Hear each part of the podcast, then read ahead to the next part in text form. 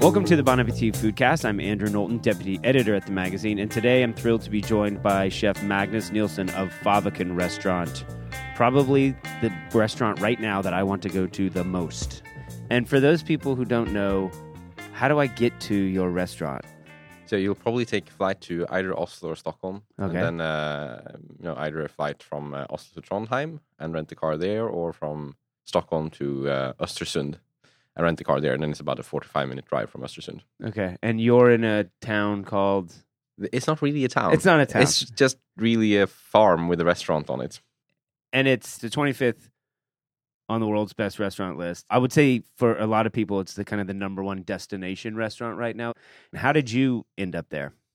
So I came there um, in uh, 2007, early 2008, Mhm. and I was actually uh, um, sort of employed as a consultant for just a couple of months initially to help out with the wine cellar. Okay. Because the restaurant, I didn't start the restaurant. It's been there since 1986, Okay. but it was a bit different before. Okay. Um, and I came there, and it turned out that I got along really well with the um, owners Uh-huh. of the farm or Uh-huh. the estate. Um, and you know, we started working together, and eventually became business partners. Okay. And then how did you end up in the kitchen? Uh, yeah, I trained as a chef. I worked as a chef, and then I got a little bit bored with that, Okay. and I um, retrained as a sommelier. Okay. But I couldn't find like when we started sort of changing the restaurant, I couldn't find anyone who wanted to work there because no one knew about it, and no one wanted to move to Right. Mm. a, a little farm up in the countryside in Jämtland. Um, so in the like the first six months, it was just me, and I did both. It was just a communal table for eight, and I did both uh, cooking and um, front of Serving. house, and, yeah, Okay. And so then- it was only eight seats. yeah. Then Okay. uh, and then uh, after about half a year, uh, I found a person that wanted to work in the dining room, and we opened up what's now the dining room. okay. Um, and she took care of that, and I took care of the kitchen. and so if I do want to go, so I make a reservation at the, because you basically have to stay at the farm. like- nah, you don't have to, but You don't. most people do. We actually don't have enough beds for everyone. Oh, you don't. So how many beds Um, do you have? We have twelve. We have six rooms, Okay. and and there are sixteen seats in the dining room. Then we have a separate communal table for eight, also. All right. Uh, so the maximum capacity is 24. Um, but this, as I said before, it's quite close to the ski resort, or so there's plenty Oh, of there's hotels plenty of and stuff places to there. stay. Yeah, yeah. And then do you, how far out is it, is it booked these days? Uh, we're we we at the moment we're booked out um, all the dates that are available. I mean, I know you've been on the Mind of a Chef series here in the States and as well as Chef's Table. Yep. Um, so, so listeners probably have s- some familiarity. Has that helped generate more Americans going to the restaurant, or who, who who's the makeup of the of the restaurant? We like we've we've never seen uh, a single thing we've done with media that Uh-huh. has generated uh, like a huge impact on its own. Okay, They all kind of accumulate into something, right. and we've actually always had quite a lot of Americans coming over. Uh huh. Um, so 50% of our customers are Scandinavian, and Okay. mostly Swedish and Swedish, Norwegian. yeah. Um, and then, you know, the second biggest market outside of that is the UK. And then Okay. after that comes the US. So maybe US. 10% of our revenue comes from American customers. Okay, you're pretty far north, Mm. so it's land in the midnight sun mostly, and then right now it's Kind of dark. It's kinda dark. That's where the death metal comes from. But is, and I I know everything by and large is local. I mean, we say that all the time local, local, local, Yeah. but this literally is everything comes from the farm. So, what is there in the winter? Like, are you, how do you Well- get by? you know, basically, I think that's regardless where you run your restaurant and like what kind of restaurant you do, uh, what you sh- sort of should aim to do is to make the most out of whatever you have. Meaning that, you know, you need to let the circumstances surrounding the restaurant itself be a big part of the way you run it. Mhm. And for us, it makes sense to work mostly with um, producers uh, in the immediate area around the restaurant itself, Mhm. simply because it's the easiest and best way to get great quality Right. if I ran the restaurant in a city, I would perhaps try to make the most out of you know all the cultural influx and all the different um, products that come into a city, all the variety instead. You know, so I think it's really about making the most of whatever you have. Mm-hmm. So, like in December, January, when it's, there's nothing growing. A lot that's not Mm. growing. What what are you doing? Is, is it all cured and preserved? And Well, it's actually you know uh, if you think about it this way, if you buy a carrot in January yeah, here in New York, uh huh, uh, most likely that carrot is not going to be pulled straight from the soil, right? It's Right. going to be harvested and it's going to have you know it's going to be stored by someone else. right, It's just that we do it ourselves okay, because there's no one there you know to do it for you. Okay. Um, so we actually have access to much more material, much more produce than people think in the winter. Okay. Um, and a lot of the brassicas, you know, the kales and the cabbages and the brussels sprouts and all that stuff is still is still sitting in the garden, even if it's covered with snow. Uh, all the root vegetables is the same They're as fine. anywhere else. And Okay. a lot of herbs and things like that they uh, they remain green and they continue you know existing just covered in insulating snow Uh-huh. And do you, I guess the food that you do, and this will lead into why we're here, but is the food you do Swedish or is it Nordic or do you not even think about it in any terms like that? I know you hate Uh, that question, but I have to ask it's it. mine that's what it is Yeah. and it's actually it's very difficult to i think to uh like compartmentalize or label what you do like that because Yeah. like m- part of it is that it, that question kind of belongs to whoever goes there to eat Right. if you pay to go there to eat, you kind of also somehow acquire the right to describe your experience without someone writing you on the nose what it's supposed to be. Uh-huh. Um, and also, I, it, it it would be quite limiting to decide, you know, what to call it because it's just a reflection of me as a person. You know, Uh-huh. growing up in that region, running my restaurant in that region. Obviously, the local food culture Uh-huh. uh, of the area is a big part of the way we run the restaurant, but also influenced by everything else that I do, all the traveling, you know, and all the meeting of people and uh, all the influences that come from elsewhere. Mm-hmm. So I guess then this this that question kind of leads into the book, which is just out. Yep. The, the Nordic uh, cookbook. It's uh, ginormous. Do you know? but do you, do you know uh, how many pages it is by heart? I don't actually. I know there's 1.2 million um uh, letters in it. Really, one point two million. so it's seven hundred and sixty-eight pages. Yeah, that's a lot of pages. Do you know how much it weighs? I was going to weigh it before I came Oh. I have down no here. idea. A couple of kilos. It, it, it's a good. It would make. I mean, it's a great cookbook, but it would make a good doorstop also. Oh, Definitely. So, I mean, I know I've read the intro and I've flipped through it, and you kind of talk about this in the intro. Talk a little bit about the kind of stupidity of trying to do a book that encompasses Yeah. Iceland. F- Is Finland included? Yeah, yeah. Uh, So, it- Iceland, Finland, Norway. s- Um, Denmark, Denmark. Faroe Islands, Åland, Greenland. right. Faroe- yeah, no. So, Uh, and you basically say it's like doing a book on America, like America, including Canada, all the way down to Chile or Yeah. something. Because So the, thing, talk the, about- yeah, the thing is that like the Nordic region, the first thing is that most people don't even know what the Nordic region is. Uh, you know the difference between the Nordics and Scandinavia, for example, and all you know all that stuff. And the thing with the Nordic region is that it's not a cultural region, which Mm-hmm. is homogeneous. It's um it's a geographical construction. It's a you know someone said that these countries here together on the map here they are Mhm. Nordic right, countries. right. Um, but it's a vast area, you know, from Finland the east to um, uh, Greenland all the way in the west Right. and everything in between. So naturally, you're going to have a lot of diversity, like cultural diversity and geographical diversity within that area, Uh-huh. leading to you know different food cultural expressions. Uh-huh. So it's uh, like the idea of it being a homogeneous cultural region that you can just you know have one food culture in that could have a name Of- was to me very very disturbing in the beginning. So, did you go? Did you travel all? To, all Yeah, yeah, yeah. I've, I've uh, so I've, I've been working on the book for about three years. Okay. and like obviously some of the research work has been dedicated for the book Right. but i've always traveled a lot You've always within the traveled. region uh, because it's been part of the process of you know producing the restaurant as well Right. um kind of that's how it came So about. so what when did you you went from that's a dumb idea, there's no way I can, you know, Yeah. do this to what the hell, I'm going to do it. yeah So it was what was there like I can do this or like it was it was kind of that i realized that no one actually understands what it is uh because in in most people's minds like the nordic cooking or nordic food is kind of a you know it's a it's a term that's sort of has value you know, Right. it means something yeah, uh, also within the region itself the problem is that very few people know what it is right. and like the information you get like obviously you have the uh, the herrings and the gravlaxes and the meatballs and those dishes that are kind of uh, there may be two handfuls of dishes that are very iconic Right. and then you're gonna have seen uh, uh, some some clip on YouTube where uh, Anthony Bourdain eats rotten shark on Iceland, Right. uh, or some other very very odd product. right. And then you know a lot about uh, restaurants like my own Faviken, Yes. which hardly represents everyday right. food culture, Right.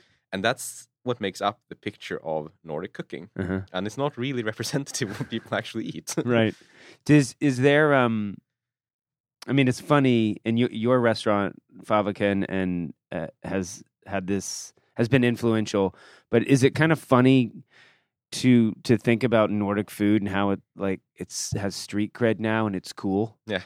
I mean, isn't that kind of weird? It, it is, and it's also it's kind of interesting because Nordic food culture, it's like the way it's consumed Uh-huh. uh, and thereby also communicated is quite different from like let's say sort of Southern European food culture.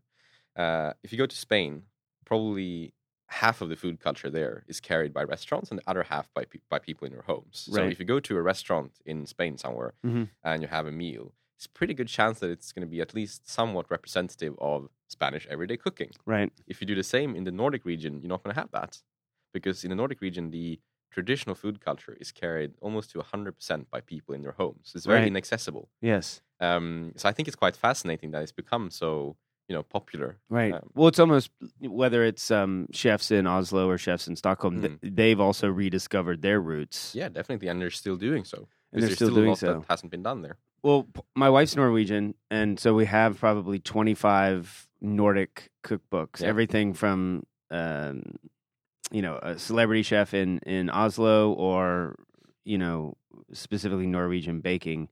And, and I agree with you that you say in the intro, most of them suck. Yeah. Because there's, they do, because there's no, there's zero context Mm. for any of the recipes when I'm flipping through it as somebody who Yeah. Hmm. just happens to be married to a Norwegian what how was that important for you in writing the book to give every because every single recipe in here has a, a head note or a little Yeah. story behind it how important was that to you to me that was ve- actually very important because um, there are plenty of recipe collections and the thing is that you can only relate to those recipes if you already have like the, the, the knowledge is assumed you know you have to have it already to Mhm. understand them uh, and not even within the region itself is it is it common to have that knowledge you know Mhm. um, simply because it is not homogeneous, uh, you know, on a cultural plane. Um, so for me, it's really important to not just give the recipes, but also to explain like where they came from, why, and why they make sense, you Mhm. know, or why they did make sense at some point. It's really a, a snapshot of what Nordic everyday food culture is today, Mhm. with a little bit of you know background with historical dishes and stuff like that that Mhm. people perhaps don't cook very much anymore, Right. but that you still need to understand to understand what we eat today. right well i mean a, a good example is um i was looking at your the romagrot Hmm. which tell people what that is in norway So it's a it's a it's a porridge dish made from uh, cultured cream. uh-huh It's one of the more iconic Norwegian dishes, uh-huh and it's something that every Norwegian person will intimately connect with their country. yeah yeah But it's not necessarily something that people eat very often. I think it's mostly around the holidays i It think is. right It's a special thing you do it a couple times a year. Well, I was I was talking with Esben um, Bang from uh, Mimo, which is I would say probably Norway's best restaurant, high end dining. Definitely, Um, and he has ramagrot on his menu. Yeah. And people, f- Norwegians who come in there, freak out because they're they're like, "This is what my grandmother makes," and it's and it's just interesting. And I think it's happened all over Scandinavia. Is taking those dishes that are traditionally you know home cooking and putting it in the context of a restaurant. Yeah. It messes with people, it does because we're not used to consume our own food culture like that. right? Because the, the idea of having an everyday meal in a restaurant Mm-hmm. in the Nordics, it's like it's quite new. It's like the last twenty or thirty Why years, is that? perhaps. I think it has to do with uh, geographical reasons and stuff like that. You know, uh, like in, in the in a historical perspective, Mhm, mhm. uh, you know, the uh, most of the region being quite scarcely populated, restaurants not being viable, you know, Right. stuff like that. Uh, so we just simply shaped our own food culture so that it's consumed in in the home. right, So a restaurant traditionally, it's either somewhere you bring, you know, your family to celebrate an occasion, like when someone turns seventy, right, once in a while, or it's somewhere you go to get drunk. right. Yeah.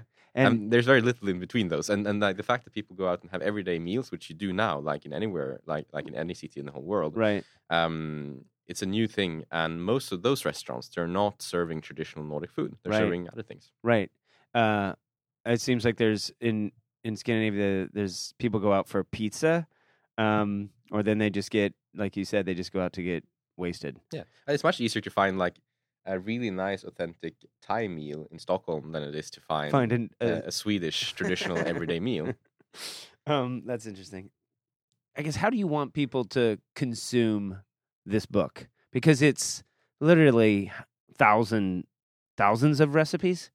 It's dense. I mean, is it just picking it up and just thumbing through it, or how do you you know how do you want people who don't have a relationship with Scandinavia to kind of use I, I it? think I think the way to do it is really to read the narrative introductions to Uh-huh. the recipes Uh-huh. and to the uh, different sections of the book. and so those that- sections are kind of tell, It's tell- by products. it's by product. yeah. So you have marine mammals and seafood. You have beef and veal. Yeah. Okay. But if you read those introductions and introductions to the recipes, Mm-hmm. uh, then you have the background to understand, you know, why the recipes make sense Mhm. and how they're consumed, which garnishes are served with them, and so on. Mhm. Uh, because there are very few recipes for finished dishes as well. Most of the recipes are for a part of a dish. Okay. And then in the introduction, it says how you serve it most often. You know, with which, uh, with which potato garnish, with which sauce and stuff like that, and it cross references to those. But like, do not leave the the introductions out, like because it's Yeah. really important to read them. Just to give people, uh, you know, you have written a big book when it comes with its own built-in bookmarker. Too, Yes. By the way, um, what um, talk it to me a little bit about just the project of you started with double the amount of recipes, or I mean, was there a lot on the cutting room floor? yes. Yeah. So uh, it's very interesting to do research like this. I think, at least, Uh-huh. uh, and I kind of just continued doing it. And about one year ago, um, Emilia, the publisher at Faden, emailed me and said that you have to start delivering material now. You can't just continue doing research because you'll go on forever. It But- will but never that's end. the fun part, right? It is. I Yeah. thought it was, you know, and and uh, by that time I had um, about eleven thousand uh, recipes Wow. and like newspaper clippings and articles and little sound recordings and stuff like that that we started to kind of weed through.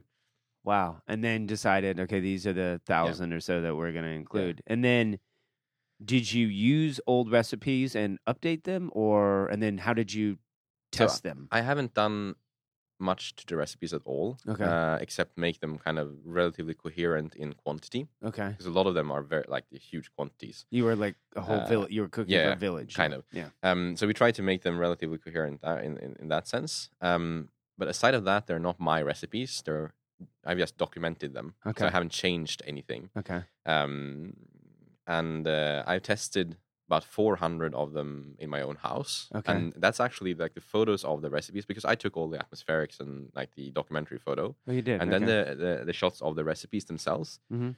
It's uh, Eric, um, the photographer, does that- who does a lot of work at Faviken, and all of those dishes that you see in in the um, co- composite shots of dishes, they Mhm. are from the actual testing of the recipes. So they are not made for photo; they are made to test the uh, recipes Okay. at my house in a domestic kitchen. and did your did your aunt hel- also help you? Yeah, she helped with a lot of the data processing. and, and and the thing is that the, those 400 recipes I tried in my own home, and then uh, most of the others I've tried on site when collecting the recipes. So what three recipes do I have to try out of this book? Do you have three favorites? Like it, it's kind of difficult to say because the whole point Because there's has- 700 of them. Yeah, uh, and, and- and also because the whole point has been to me not to like impose my personal opinion on the Right. content too much, but Right. rather try to make it as representative as possible of the region. mm-hmm. Um, so I, I don't think I is there have. any is there any um is there one recipe that you you know didn't know and kind of it was a discovery for you Oh, and there now are it's part of loads. your yeah Yeah, yeah, yeah. Because the thing is that, like, I thought I knew a lot about this region because Right. I had a special interest for a long time, uh, and I worked professionally with like trying to research food culture. Um, and it turned out that I didn't know at all as much as I thought, which was kind of nice, you know. um and you do have a recipe just for the record for Swedish meatballs Uh, because several, several and why did you decide to publish in English and not the native language of the countries because it's uh, you know it will reach much more people. yeah so That's are, as are they simple going as to be that. published in Norwegian or Swedish they're discussing with different publishers now, Okay. and I'm not sure because uh, in Scandinavia we consume books in English as Right. much as in I know our you, own s- languages. you speak English better than uh, I I do so well, it's a beautiful book. If you have any interest in the beauty of Scandinavia, and you definitely have to pick it up. And I think one thing is, you, obviously, you did the Favakin cookbook Mm. a couple years ago, but I think it's refreshing to see a, a chef kind of go back to the roots and just uh, put out a book that is not based on you or Yeah. pretension or anything Yeah. like that. you it's know? actually it's actually it's interesting as a as a chef to a really well known restaurant as well to do a project like this Yeah. where you're um, on purpose trying to leave yourself out of it as much as Right. possible instead of doing the opposite, which is the normal way we work, right? You know, to make it all about uh, your own IDs and stuff Right. like that. Well, I, I just want to thank you personally because now I get to throw away those 20 Scandinavian cookbooks now and just have one. So, uh, Magnus Nielsen, um, author of uh, the huge Nordic cookbook and also you know, chef at Favakin, thank you so much. Thanks for having me. But before uh, I let you go, we do have our lightning round questions. Okay, and what's that? And um, so I'm going to give you choices, and you have to choose one. You have to choose one. and you, if you want to explain why you chose that one, you can do that also. Some of them are pretty straightforward, though. All right, we'll start with lingonberries or cloudberries. lingonberries. Tell people what, what the difference in those berries are. So the lingonberry is uh, like just sugared. It's like the ketchup of the Nordic region. It's used on almost anything savory. It somewhat Um, looks like a currant almost. It looks like a cranberry, but smaller. okay. and it has that kind of tart cranberry flavor to it. Right. it, it, it's um, the stuff that you get with your meatballs at IKEA, Yes. right? Yes, And then cloudberries. cloudberries they they they grow on um, um like on bogs and marshlands. Okay. and they're very perfumed. They smell of kind of tropical yellow fruit, like passion fruit or ripe mango or something like that. And it's more of a I I like them a lot. They grow a lot where I live as well in the north. Um, it's more of a dessert kind of uh, Okay. berry. Okay. It's not as versatile. Um, downhill or cross country skiing? Downhill, Downhill. Uh, fishing or hunting? both. Both. um, do you fish and hunt on the property lot? Yes, I do. What for? Um, like fishing is mostly trout or Arctic char up there. Okay. and hunting. I like hunting for small game, Mhm. like grouse and capercaillie and you know stuff like that. And is it uh, it's guns or bow and arrow? No, it's guns, no bow and arrow. uh, pickling or curing? Can't say both. I like pickling Um, meatballs or grovlax? meatballs. Uh, which is worse, no shows or rowdy guest? No shows. Do you Rowdy have no guest is shows at fun. Favakin? Uh, not anymore because now people pay in advance. Uh, we used to have. Uh, we used to have when we used to have a lot of late cancellations. People who you know make a reservation at the restaurant 3 Uh-huh. months ahead, and then the week before they realize that they're not going to make it, Right. and then we couldn't fill the seats. But now when we have uh, you know um, tickets for the food, um, that's sort of a problem that's vanished. And and Rowdy Guest is fun, you know. Right. Um, first day of spring or first day of winter? First day of spring, Uh, Kit Kat or Kvik lunch? Kit Kat, Kit Lunch is Norwegian. uh, ABBA or AHA? Hmm. That's hard. it's very hard. oh, let's say ABBA then. Good Swedish kid. All right, Magnus. Thanks so much for joining us. Oh, thank you. Thanks.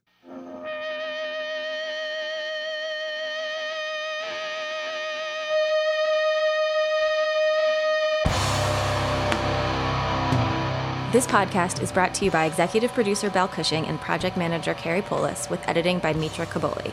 The theme music is by Valerie and the Greedies. Tune in every Wednesday for a new episode on iTunes, Stitcher, or wherever you get your podcasts. Thanks for listening.